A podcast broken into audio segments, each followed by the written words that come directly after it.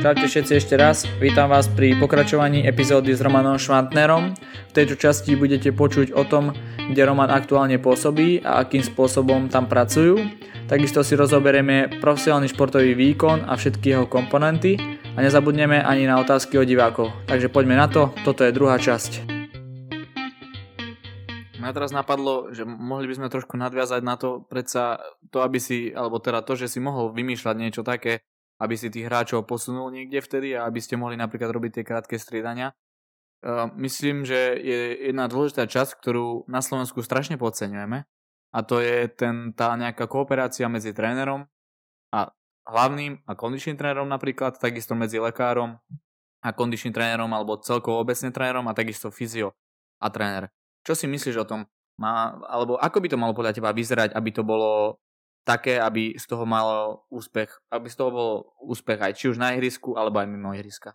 Tak ono, ono všetko sú to spojené nádoby a je strašne dôležité, tak ako to napríklad veľmi inteligentne robil Láďo Vujtek, alebo to veľmi inteligentne robí Vladovajs, že on to nejako veľmi neoddeluje, on uh, nechá priestor na robotu odborníkovi v danej špecializácii, pre ktorého sa rozhodne. To znamená, či je to fyzioterapeut, či je to lekár, či je to kondičný tréner. Ten človek je zodpovedný za tú svoju danú špecializáciu a, na, a tú prácu s mužstvom. A on ešte sleduje, a to sledoval títo Vladimírovi, alebo obidvaja sú Vladimírovia, to sledujú, že do akej miery na to reaguje mužstvo. Či vás to mužstvo akceptuje, alebo vás neakceptuje. Či je, či je ochotné zdieľať tie vaše myšlienky, alebo nie je ochotné. Ja som mal to šťastie, že sa mi to teda podarilo s obidvoma týmito Vladimírmi. A tá kooperácia tam je, je naozaj dôležitá v tom, že eh, základom úspechu, podľa mňa, vo všeobecnosti je komunikácia. Proste odkomunikovať si tie veci tak, aby, aby nikto nemal pocit, že je na nejaké vedľajšej koleji, či je to fyzioterapeut, či je to, či je to lekár, či je to hlavný tréner, ten už vôbec nie, alebo je to kondičný tréner. To znamená, že my napríklad, eh, keď sme sa bavili s Láďom, tak ja som sa porozprával s doktorom, porozprával som sa s Braňom Prokopom, eh, vynikajúcim fyzioterapeutom a vždycky sme sa v nejakej kooperácii rozhodli, že čo bude lepšie. Či bude lepšie pre toho hráča napríklad, aby, aby teraz nehral ten zápas a radšej trénoval, alebo bude lepšie to, že to zariskujeme, ale bude treba možno väčšie, taký, väčší fokus na nejakú konkrétnu vec, ktorá tam, ktorú tam fyzio musel riešiť. Akože fakt tá komunikácia a to, a to uvedomenie si toho svojho postavenia v tom mužstve a tej zodpovednosti a keď vám dá ten tréner priestor na to, aby ste sa realizovali, tak to je úspech, to je cieľom akože asi celej tej spolupráce je úspech mužstva. A ja si myslím, že čo sa nám naozaj podarilo v roku 2012, bolo to, že tí hráči tomu uverili a videli, že my sme tam pre nich. Že, že pre nich je tam fyzioterapeut 24 hodín denne, že pre nich je tam kondičný tréner 24 hodín denne, že pre nich je tam doktor. Proste ja si pamätám to, že uh, my sme zaspávali okolo 4. 5. nad ránom. Keď si predstavíte, že sme odohrali zápas, začal väčšinou na tých majstrovstvách, tie večerné zápasy sú okolo 19.30 alebo 20.00, dve hodiny zápas. Ja som ešte išiel cvičiť s hráčmi uh, po tréningu, a teda po zápase, alebo sme robili stretching, alebo sme robili regeneráciu, alebo som trénoval uh, tých hráčov ešte potom. Prišli sme na hotel, ja som mal za úlohu skontrolovať, či je strava OK, či je, či, či je všetko tip-top, dával som hráčom nejaké suplementy a večer som chodil ešte napríklad s kazeinovými šejkmi, ktoré sme miešali podľa rôznych receptúr na to, aby tí hráči mali 100% 100% regeneráciu. A keď, keď tí hráči videli, že ten tým je súdržný a každý tam má svoju úlohu a nikto sa nad nikoho nevyvyšuje a ten, ten tým spolupracuje aj na tej odbornej úrovni, aj, aj ľudský, tak, tak tomu verili a myslím si, že aj preto bol ten úspech, aký bol. My sme sa predtým, teda v predošlej epizóde, bavili s Lukášom presne o týchto veciach, aká je tá reprezentácia špecifická a aké je dôležité fakt kooperovať a vidieť to aj z nejakej inej perspektívy. Lebo ja si myslím, teda ja som bol v českej reprezentácii aj slovenskej a viem si to porovnať, že proste niekde bola tá spolupráca super, niekde bola zlá a myslím si, že keby bola tam super, tak je to oveľa lepšie. Zase tam, kde bola dobré, keby to je možno ešte oveľa lepšie, ešte je to lepšie. Čiže strašne je to špecifické. A chcel by som vedieť od teba, že lebo každý dáva fotky, ja neviem, tam som bol, tam som bol reprezentácia, ale nikto nevidí toto. Ako si to prežíval, keď si to jednoducho hovoríš, že o 4 ráno si ešte niečo robil. Aké to pre teba bolo? Mm, no, všetko sa vždycky viaže na to, ako to dopadne. Keď to dopadne dobre, tak to bolo super. Keď to dopadne tak, ako to bolo napríklad na Olympiáde Soči, kde som robil v podstate identické veci. Takisto ako som to robil v roku 2012, som to robil v roku 2014. Mali sme tam drvivú väčšinu hráčov z NHL a nešlo to.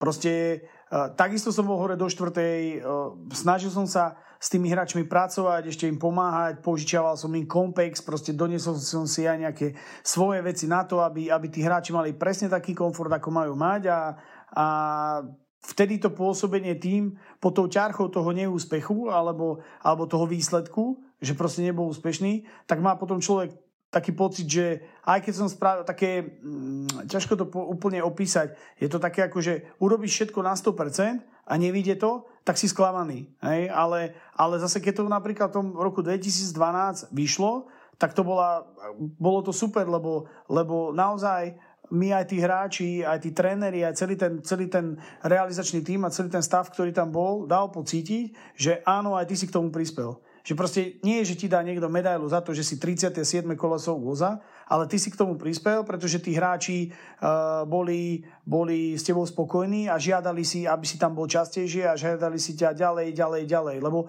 je pravda aj tá, že pôvodne nebola myšlienka, uh, že kondičný tréner pôjde na majstrovstva, na majstrovstva sveta v hokeji, lebo to nebolo ani tradičné vtedy v rámci, v rámci slovenskej reprezentácie.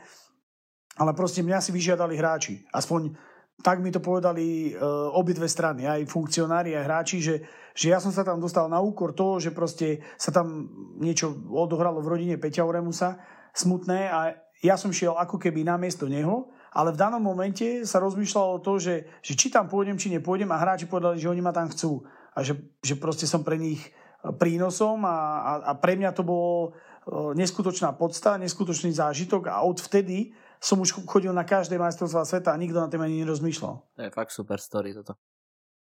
Dobre, e, keď sme pri týchto kooperáciách, poďme trošku do Fit Factory.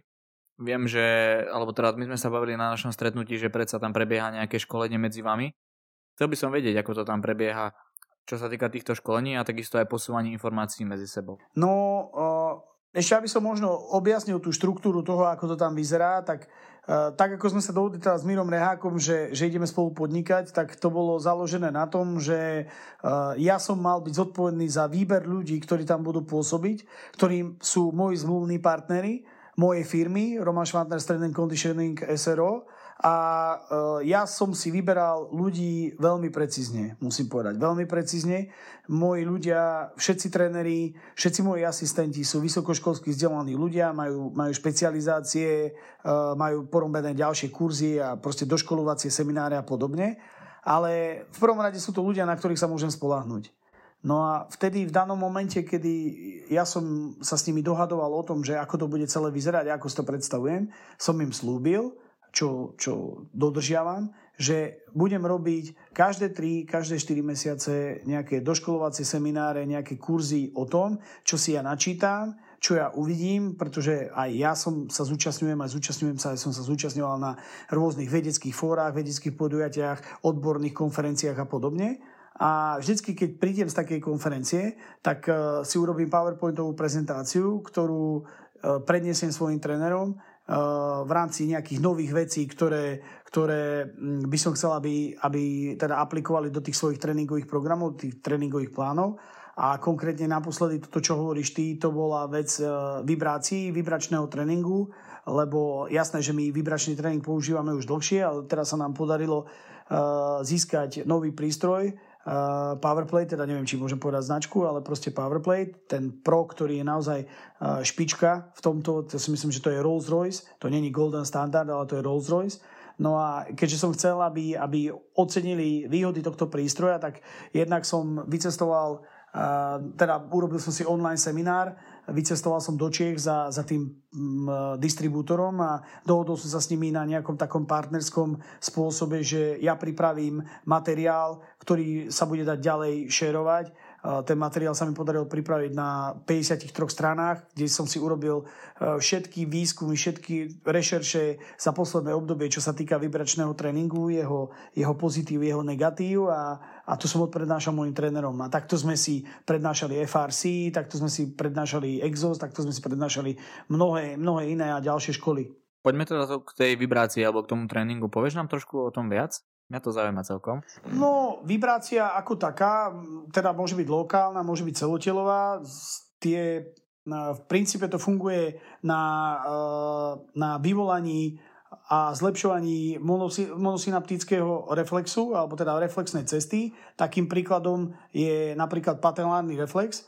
A keď chcete posúvať ten prach toho reflexu, taký reflex je napríklad aj stretch and shortening cycle, cyklus natiahnutia a skrátenia, ktorý je v podstate základným reflexom všetkých výbušných a dynamických pohybov. A teda pre našich konkrétne športovcov je takáto Uh, tak povedal by som aktivácia týchto, týchto reflexných ciest a vôbec tých receptorov, ktoré sa veľmi výrazne podielajú na tých, na tých reflexoch a na tých odpovediach reflexných, tak takáto vibrácia je, uh, alebo teda vibrácia je vôbec veľmi efektívnou metódou na to, aby ten prach ste uh, posúvali smerom, že tie Mm, tie reflexy sú oveľa efektívnejšie, rýchlejšie a viac sa zapájajú v tej danej výbušnej, rýchlej, dynamickej činnosti. Takto by som to zhodnotil. A to si testoval, alebo ešte stále to iba prebieha, tento výskum tvoj? My aktuálne, my aktuálne máme tam viacero hokejistov, to si aj videl, keď, keď sme sa teda debatovali. A ja som tých hokejistov rozdelil na, na pár skupiniek pretože chcel by som to robiť kvázi viac menej ako taký experiment, že majú rôzne typy tréningov, ale jeden typ, kde je najvyšší rýchlostný podnet, jedna, jeden, jeden typ tréningu je rozvoj lineárnej rýchlosti, je, druhý typ tréningu, ktorý tam majú, je rozvoj rýchlosti so zmenami smeru. A proste pri jednej skupine robíme uh, potenciáciu, také predrozcvičenie, predpetie pomocou vibračného tréningu, pomocou rôznych polôch na powerplate. Tí ostatní to tak nemajú a budeme sledovať, že naozaj teda či to má taký efekt, ako my si predstavujeme a keďže máme urobený vstup a budeme mať urobený výstup po testoch, tak uvidíme, akým spôsobom sa zlepšili, pretože budeme samozrejme ešte selektívne porovnávať tých, ktorí, ktorí, sú, ktorí majú rovnaké výkony, alebo teda mali rovnaké výkony pri vstupe. Ja viem, že ty si veľký milovník čísel a podobných vecí. E, chcel by som ešte nadčrtnúť alebo začať jednu tému a to je príprava športovca na profi výkon z pohľadu nejakej prevencie ale takisto aj z pohľadu toho, aby si, aby si ho zlepšil, aby dokázal ten športovec podávať oveľa kvalitnejšie, lepšie výkony, bol silnejší a tak ďalej. Čo si myslíš, kde tkvie veľký problém v tomto kondičnom tréningu celkovo? A zároveň by som, bol, by som bol rád, keby si nám povedal trošku pohľad na to celkovo. Filozofia mojej firmy a filozofia mňa ako človeka je naozaj to, že viete, ak chcete dostať športovca na tú top, top úroveň, musíte mať dva základné body. Bod A a bod B. A, je to, a, a iba rysujete úsečku, alebo teda možno nejakú, nejaký iný typ uh, čiary, aby ste spojili tie dva body. A vo všeobecnosti si myslím, že mnoho ľudí na Slovensku, aj kondičných trénerov a do určitej miery aj fyzioterapeutov, aj keď sa možno ne, nepodielal na tom úplne priamo, na tom procese, uh, nevie bod A, nevie bod B a teda tá úsečka, ktorá má spojiť tieto dva body potenciálne, je veľmi otázna. Čiže aby som to ozremil. Bod A je pre mňa to, uh, v akej aktuálne Uh, aká je aktuálna úroveň pohybových schopností toho konkrétneho športovca. Čiže zo štruktúry športového výkonu vy si vyberete nejaké testovacie, testovaciu, složíte si testovaciu batériu, kde si poviete, áno, toto, podľa toho, čo som si naštudoval, sú tie dôležité pohybové schopnosti, ktoré ten športovec musí mať na to, aby sa dostal do bodu B. No lenže bod B je zase vec, že vy by ste mali vedieť, ako sú na tom tí top športovci v danej špecializácii. Čiže keď sa bavíme o tom, že ja napríklad používam GPS dáta, ktoré uh, mám z, zo zápasov, ktoré odohrali moje, moji, moji futbalisti, napríklad moji futbalisti. Mal som nejaké dáta aj od eh, hráčov z NHL, ktoré mi poskytli, ktoré mi teda mohli poskytnúť. To neviem, či by som vôbec mohol hovoriť. A potom sú rôzne štúdie, ako napríklad je zaujímavá štúdia NSCA, ktorá ukázala, že 36 hráčov NHL malo GPS dáta a v podstate ich roztriedila do, na obrancov a útočníkov a to, koľko nakorčujú tu hráči, v akých rýchlostiach sa pohybujú a podobne. Pretože keď sa bavíme napríklad, zase sa vrátim k futbalu, eh, na to, aby Haaland, eh, teraz veľká hviezda Borussii Dortmund, bolo, neviem, či si, si zaregistroval, ale v športe bolo, bola vlastne taká, taká paralela šprintéra, ktorý beha niekde na úrovni 40 km za hodinu a Haalanda, ktorý beha 36,6 km za hodinu, no tak na to, aby takto niekto mohol behať, musí mať nejaké parametre. Čiže musí mať nejaké parametre vertikálnej sily, musí mať nejaké parametre horizontálnej sily, teda jej produkcie, musí mať parametre rôzne ďalšie na to, aby takto mohol behať. O tom ja som presvedčený. A teda, keď neviete bod A, to znamená, že aké parametre má ten váš športovec, a neviete bod B, to znamená, aké parametre má mať uh, v danej, v danej, na danej úrovni, tak je veľmi ťažké nájsť tú cestu. Pretože aj mne sa stalo to, že ja to, ten bod A si robím každý rok už 17 rokov, a teda nie len každý rok, ale každá príležitosť, kedy za mnou príde nejaký športovec, tak ja vždycky robím diagnostiku. To znamená, vyberem si mm, časť testov ktoré viem spraviť. Ja ich viem spraviť viac ako 40 na rôznych prístrojoch a dal som si vyvíjať software, ktorý, ktorý v podstate vyhodnocuje tieto parametre. Čiže keď si to tak predstavíte, tak počtom tých testovaní v rôznych druhoch športov, v rôznych vekových kategóriách má ten software istý algoritmus, ktorý uh, nastaví škály od výborný po nadpriemerný, priemerný, podpriemerný až po nedostatočný. A teda, keď viem, ako ten športovec je pripravený aj z pohľadu tohto škálovania, tak ho chcem a viem, kde ho chcem dostať, tak hľadám ten priestor a, a vlastne ten priesečník, tú, tú priamku alebo úsečku, alebo ako to nazvať, lebo nikdy to nie je úplne priamka, to, to asi všetci, čo robíme so športov, to vieme, tak viem, kde ho chcem dostať a iba hodnotím v podstate tú mieru efektivity toho, či sa mi to podarilo. Pretože keď mám ten bod B pomyselný, čiže viem tie parametre, tak pri reteste pri reteste po, po nejakém období môjho cieľavedomého, alebo teda cieľavedomého tréningu športovca, ale môjho cieľ, mnou cieľeného tréningu, uh, zistím, či áno, či napríklad sa mi podarilo to, lebo viete, uh, mnoho ľudí je takých, že povie si, OK, môj športovec zdrepoval 80 kg, ale teraz drepuje 120 kg. No dobre, ale ak ten športovec je silovo rýchlostný šport, ako je napríklad mm, basketbal, alebo je to hokej, alebo je to futbal, lebo to už všetko môžeme radiť ako silovo rýchlostné športy, no tak tá sila sa musí prejaviť do rýchlosti. A ak ten človek viacej drepuje, ale nebeha rýchlejšie, tak je niečo zle. Ne? A v podstate, v podstate sme neurobili to, čo je, čo je primárnym zdrojom to, toho úspechu. Pretože nikto si nevšimne, aspoň si to myslím, basketbalistu, ktorý beha 20 e, minút jedným tempom. Každý si všimne rýchleho hráča, ktorý vie perfektne zmeniť smer, ktorý vie sa rýchlo vrátiť, ktorý vie rýchlo zautočiť. Čiže tá rýchlosť je kľúčová. Ak má byť rýchlosť kľúčová, tak, tak tá rýchlosť musí byť aj zlepšovaná. A keď vy zlepšíte silu, ale nemá to transfer do rýchlosti, tak pre mňa ste urobili uh, neefektívny program.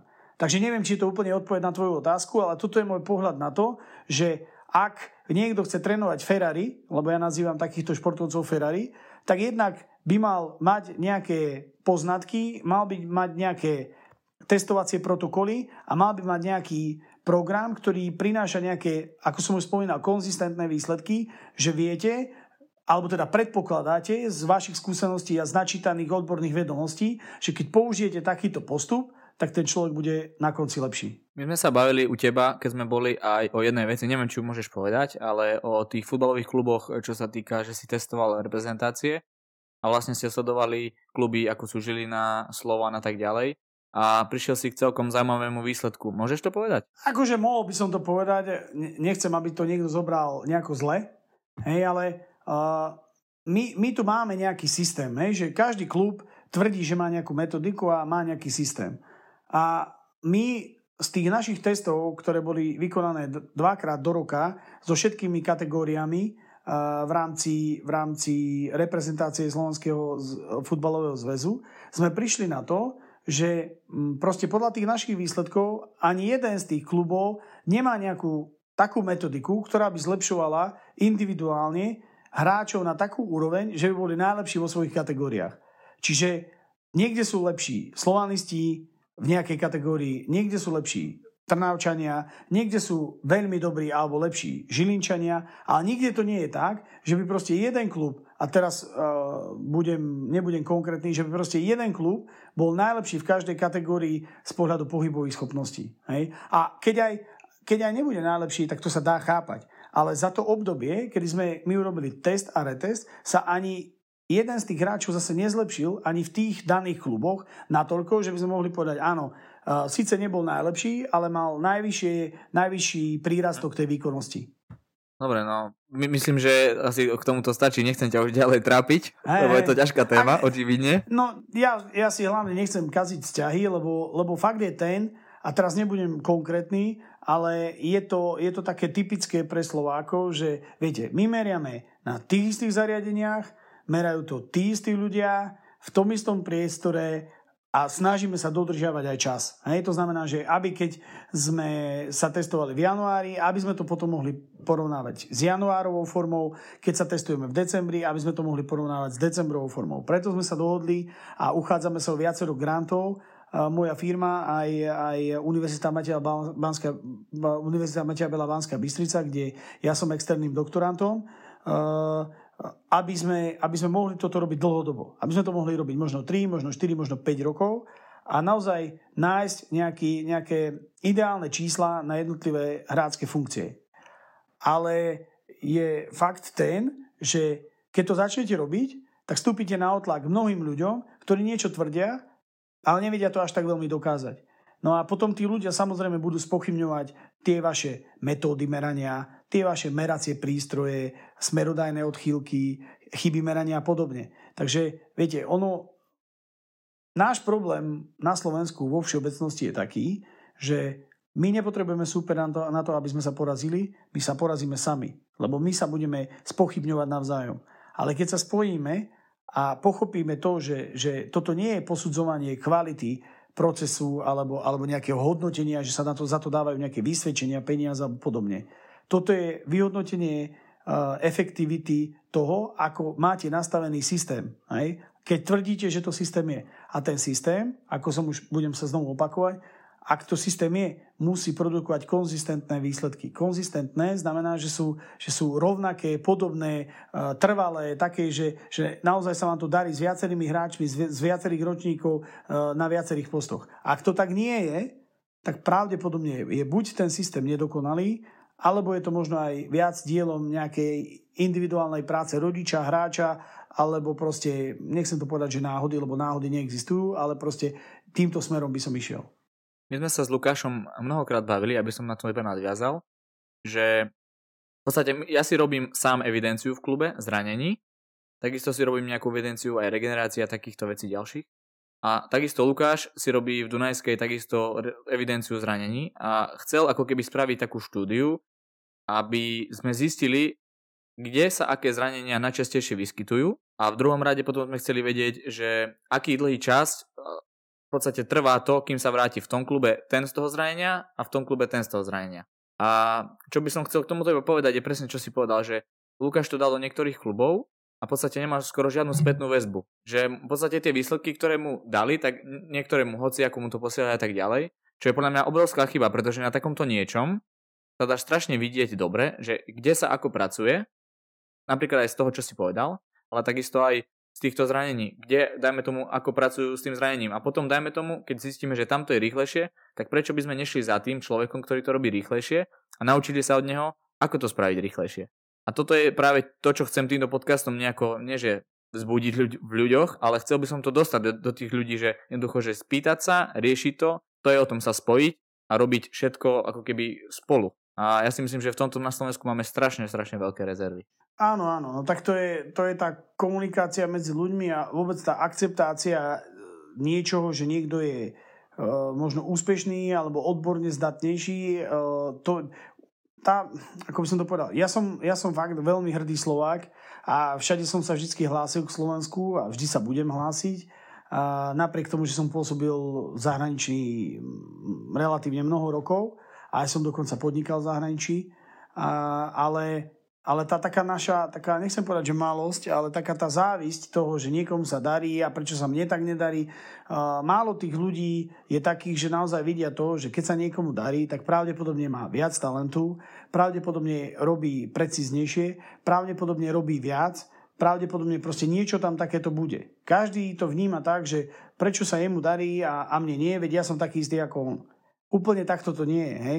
A každý, čo sa o niečo snaží, čo je, čo je ako keby naviac, tak uh, sa mnohokrát stáva takým ako keby, nechcem povedať, že nepriateľom, ale stáva sa uh, zdrojom pochybovania tých ostatných, že či tá nová myšlienka uh, jeho je, je relevantná.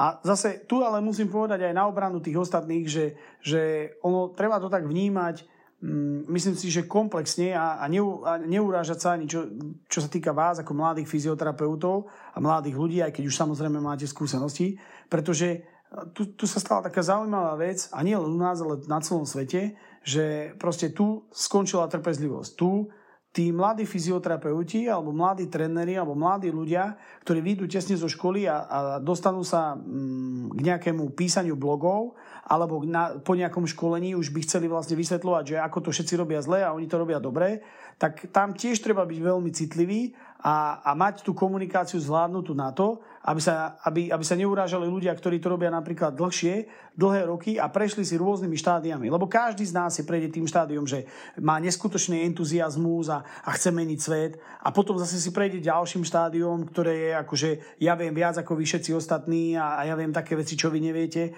A potom sa dostane do takého štádia, v akom sa pravdepodobne teraz nachádzam ja, a, a toto som ale nevymyslel ja, ale, ale proste jeden veľmi uznávaný americký basketbalový tréner.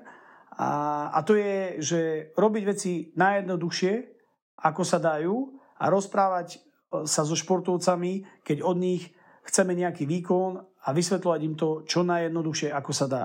Že nebyť nejaký príliš, príliš uh, vedátor, ak ešte na to nemám dostatok skúseností, dostatok publikácií a dostatok výskumov. Ak vieš, čo som tým chcel povedať. Áno, áno, viem, určite s tebou súhlasím v tomto všetkom, čo si povedal a som rád, že si to spomenul, lebo mňa takisto takáto veci trápia, že niekto, dajme tomu, fakt ako si hovoril, že ledva vyšiel školu a začne hovoriť o témach, ktoré možno polovicu z tých skúseností alebo z tých vecí, čo máš ty za sebou, ani nezažil. Hej? Čiže ja si myslím, že by, k tomuto by sa mali vyjadrovať ľudia, ktorí o tom niečo vedia a ktorí majú skúsenosť o tom hovoriť.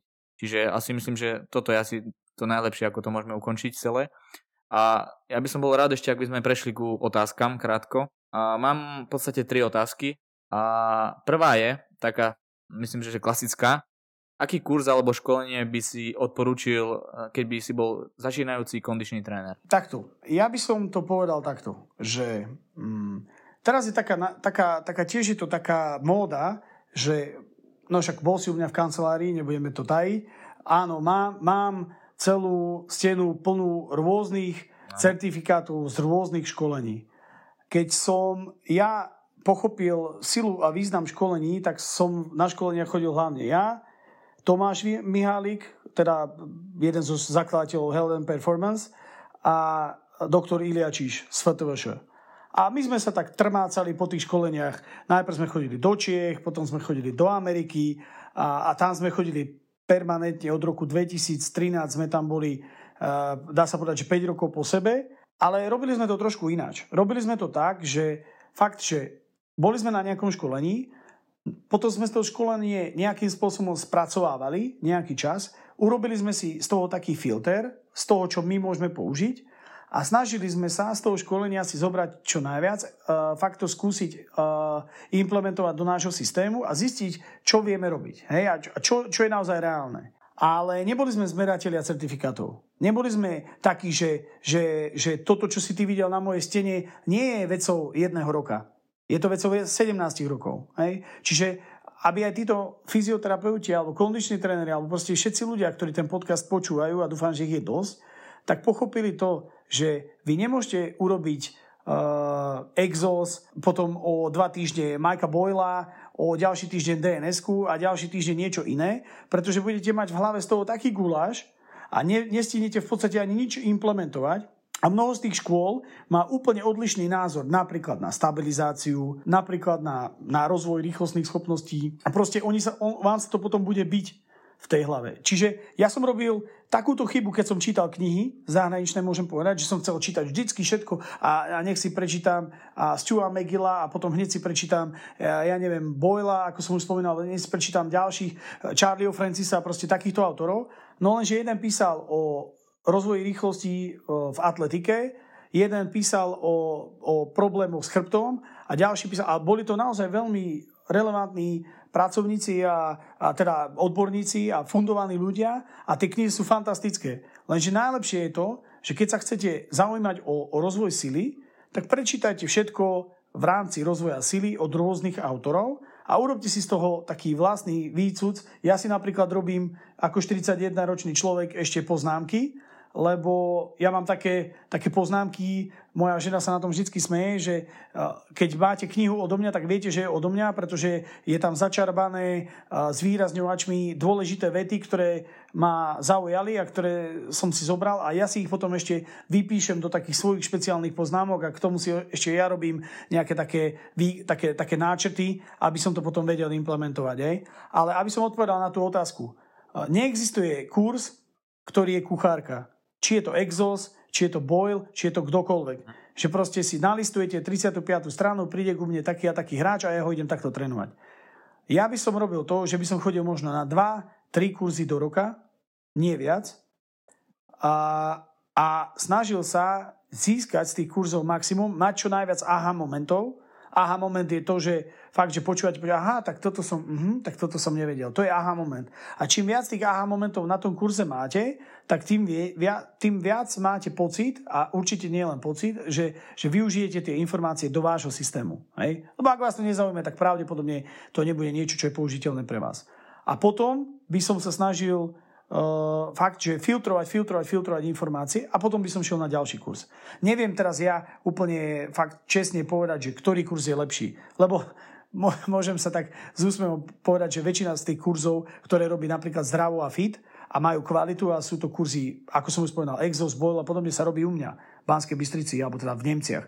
Takže to by som si sám sebe robil reklamu a nehovorím to kvôli tomu, ale kvôli tomu, aby si tí ľudia uvedomili, že tie kurzy majú nejakú postupnosť a tiež to trvá čas na to, aby ste ich spracovali a vyťažili z nich maximum. Mňa tak napadlo, že či nechceš napísať nejakú knihu alebo nejakú publikáciu v najbližšej dobe. No v najbližšej dobe ti môžem prezradiť tajomstvo, že pripravujeme jeden workshop, lebo bolo to naozaj dosť veľký záujem.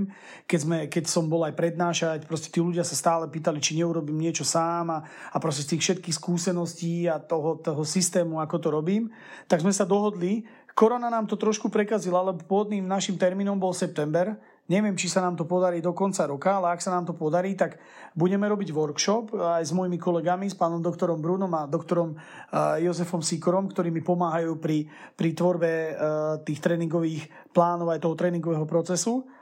Sú to, sú to fakt, že myslím si, že na slovo za tí odborníci. A bavili sme sa, že pri tej príležitosti už máme toľko tých materiálov, ktoré tam chceme odprednášať tým ľuďom, čo sa týka rozvoja síly, rýchlosti, prevencie voči zraneniam a, a ďalších vecí, že z toho už by bola aj kniha. Tak ma napadlo, že asi by si to už aj zaslúžilo naozaj nejakú knihu vydať a, a teraz na tom celkom intenzívne pracujem, no tak dúfam, že, že do roka sa mi to podarí. Tak to ti veľmi držím palce, že dúfam, že sa ti to podarí určite budem chcieť tú knihu potom čítať a vidieť hlavne. Ďakujem. A nejaký ten autogram takisto by som chcel potom do neho.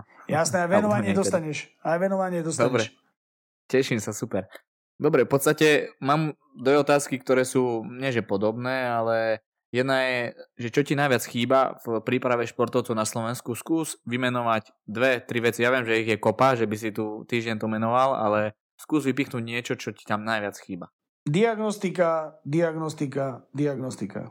Mne chýba to, že proste treba si diagnostikovať vstup aj výstup, aby ste vedeli mieru efektivity. Pretože sami moji športovci vám povedia, že ja, ja mnohokrát veľa vecí zmením v priebehu mnohých rokov, alebo teda niekoľkých rokov, že e, tá príprava, ktorú som mnou absolvovali minulý rok, hráči, je o dosť odlišná, alebo bola o dosť odlišná, ako je tá, ktorú hráči absolvujú teraz pretože dostal som sa k novým informáciám, k informáciám, ktoré ma oslovili, a zdali sa mi relevantné a zdajú sa mi relevantné a teraz som ich aplikoval ja do, do tejto prípravy a som zvedavý, či bude mať tie výsledky lepšie ako minulý rok. Pretože tým, že tí hráči sa mi mnohokrát opakujú, tak ja si robím aj fakt, že tú štatistiku, tú mieru štatistickej významnosti toho, či som niekoho zlepšil alebo nezlepšil, aj keď samozrejme je to veľmi diskutabilné, lebo keď zlepšíte z niekoho z 50 cm vertikálny výskok na 51, je to síce centimeter, no ale ale 51 je Jan Volko, napríklad. Hej? Čiže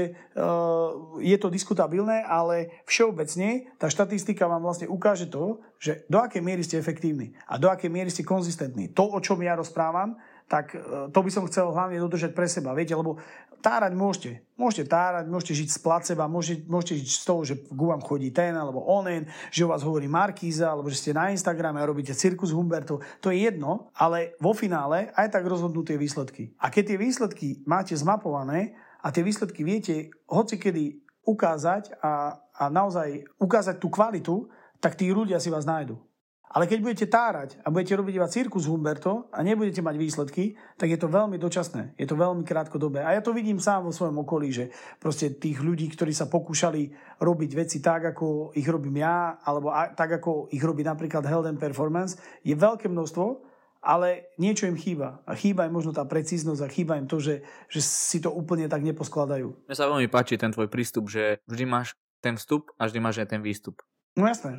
To je, to je alfa omega dnešného výkonu, si myslím ja obecne. Dobre, mám tu poslednú otázku, možno si už na ňu aj odpovedal. Aké sú tvoje najbližšie ciele a čo je tvoj sen? No, moje najbližšie ciele sú úzko späté s tým, aby, aby príprava všetkých mojich športovcov, ktorých aktuálne pripravujem a naozaj ich je veľké množstvo z rôznych druhov športov, vyšla tak, ako si predstavujem. To znamená, že aby boli v prvom naozaj zdraví, aby, aby sme ich zlepšili, aby sme ich posunuli teda z toho pomyselného bodu A do bodu B. A to je taký môj cieľ osobný. A potom mám samozrejme sen a to je postup s Gruzínskou na majstrovstvá Európy, pretože tam si myslím, že by sme naozaj boli nesmrteľní a sme od toho iba a zároveň až dva zápasy lebo ak sa podarí vyhrať nám prvý zápas s Bielorusmi, tak nás čaká ešte e, zápas s víťazom z druhej dvojice, e, kde, kde hrá Macedónsko a Kosovo a to naozaj, on sa to nezdá, ale tí superi tohto rangu sú všetci, e, tam nie, tam nie sú nejaké veľké rozdiely, takže fakt to bude o tom, ako, ako sa nám to podarí nastaviť. No a potom je sen, aby som mal zdravé deti, zdravú ženu, zdravú rodinu a, a všetko fungovalo. Výborné, super zhrnuté. Pozerám, že už sa rozprávame hodinu 20, už za chvíľu hodinu 22, akože slušné. Už to budeš musieť strihať, to budeš musieť pravdepodobne. Výrazne. No, určite to budem musieť strihať. OK, ja by som chcel teba vedieť poslednú vec, aby si mi povedal nejakú takú hlavnú message alebo niečo, čo by si chcel povedať všetkým ľuďom. Viem, že si, sme sa o tom bavili, že, že nejaká message by mala byť. Uh, poviem také dve veci, ktoré som už spomenul a to je to, že ak sa chcete odlíšiť od tých ostatných, tak musíte poznať mieru efektivity vašej práce. To znamená, mali by ste mať naozaj nejaké informácie o tom, že kde, kde sa nachádzate a kam sa chcete dostať. Je, je, je, toľko, je toľko možností, ako to zistiť, že, že fakt to nie je ako vola kedy. Ja to tak prirovnám, taký, takú analogiu spravím, že my keď sme vola kedy išli s mojimi rodičmi do Chorvátska na dovolenku, tak môj brat si centrofixkami písal celú cestu, že kde ako odbočíme a kde máme ísť a podobne. Teraz si zapnete jedno gps a to gps vás dovedie z bodu A do bodu B úplne bez problémov. Čiže ak máme takéto možnosti, tak ich využívajme a merajme tú mieru efektivity tej našej práce, lebo len vtedy sa budeme rozlišovať na šikovných a naozaj ľudí, ktorí vedia a na ľudí, ktorých tárajú. Hej? To je také, čo by som povedal, čo je, čo je fakt dôležité pre tých ľudí, že aby to zase nepochopil niekto zle, že si musí investovať do tej diagnostiky toľko, koľko som investoval ja, čo tu sumu radšej nebudem ani spomínať, ale proste, že kúpiť si všetky najdrahšie stroje. To ja už som zase trošku aj, aj deformovaný profesionálne, lebo, lebo mňa to naozaj zaujíma a môžete si vytvoriť vlastnú batériu, vstupné merania, také, ktoré sú finančne nenáročné, ale, ale sú relevantné, validné a reliabilné na to, aby ste vedeli povedať áno, tak táto terapia sa mi podarila, alebo tieto cvičenia sa mi podarili a je to OK, alebo nie. A druhá vec, čo, na čo by som apeloval, je trpezlivosť. trpezlivosť, trpezlivosť. Fakt, že tá trpezlivosť v tej kariére, keď sa vám možno aj niečo nedarí, ale aj faktom milujete a, a chcete to robiť a tešíte sa do tej roboty a budete dostatočne trpezliví a budete dostatočne pracovití a efektívni, tak určite budete úspešní. O tom som presvedčený. Ďakujem ti ešte raz veľmi pekne za tento rozhovor, že si si našiel čas, je, po, už je 4 na 11 pomaly. Takže ešte raz dík. Áno. Som rád, že si tu bol a že si nám niečo dobre povedal. A dúfam, že niektorí ľudia, alebo teda ľudia, ktorých to bude zaujímať, tak si tu nájdu presne to, čo chcú. Dobre, ďakujem pekne za príležitosť. Nemáš za čo. Drž sa. Ahoj. Maj sa. Čau. Čauko. Tak sme sa s Romanom zakecali, že som úplne zabudol na ukončenie podcastu, preto to nahrávam trošku pozdejšie. Dúfam, že sa vám táto epizóda páčila. Ak áno, zdieľajte ju, šerujte ju, posúvajte ďalej a na záver už len buďte zdraví a užívajte si život.